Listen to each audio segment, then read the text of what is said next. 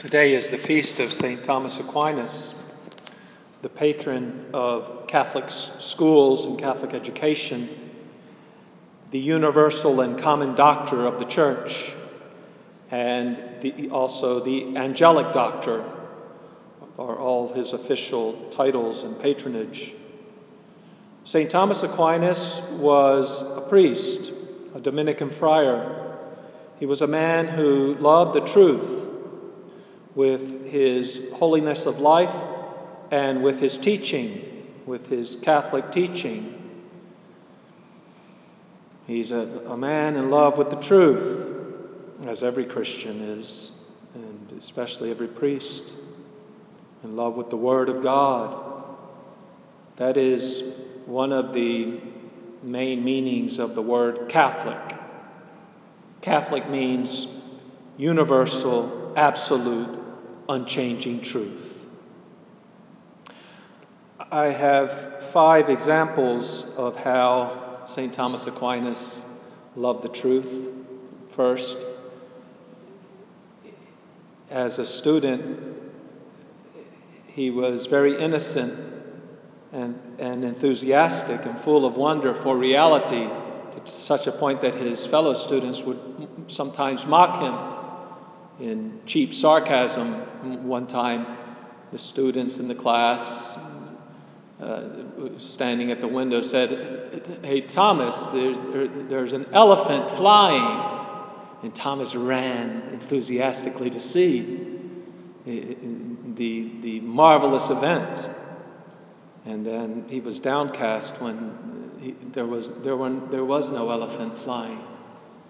And he said, com- commenting on that, I would prefer that elephants should fly than that friends should lie. Another example during a lesson, the professor correcting Thomas made a mistake obvious to the whole class, and Thomas kept quiet, accepting the correction with humility and submission. Later, when his classmates asked him why he did not defend himself, he said, that respect for teachers is a large truth which he must also defend. And another example is in his Summa Theologica.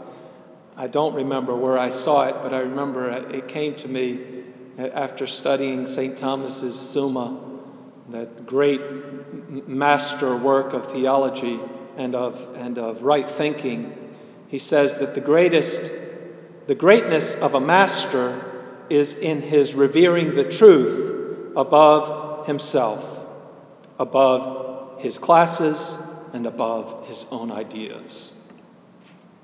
And fourth, St. Thomas Aquinas perfected the basic method of modern science,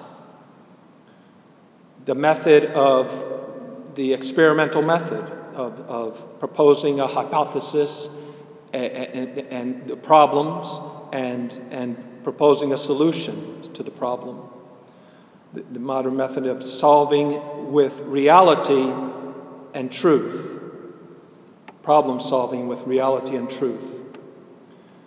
A, a, a, professor of the University of Paris, the greatest institution of learning in his time, in the 13th century. It was the same time period that flourished in Gregorian chant, that great patrimony of liturgical beauty that we have in the church, largely neglected today. We chant some very poor type, um, examples of Gregorian chant at Holy Trinity, but only one mode of a thousand modes of, the, of, the, of ways to sing the Mass.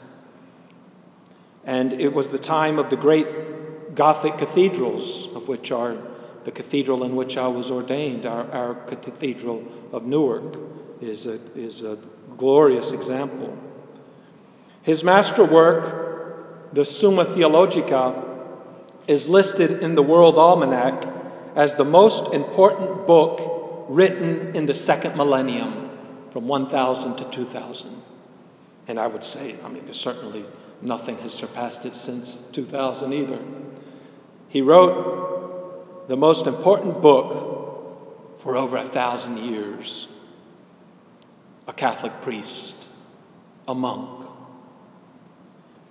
And in the first question of that book, he says, religion and knowledge and religion and the knowledge of God is the greatest science, the greatest knowledge, because all other science is limited and constantly changing, as we see with the numbers for COVID, and everybody's, everybody seems to be still clueless as they mask us.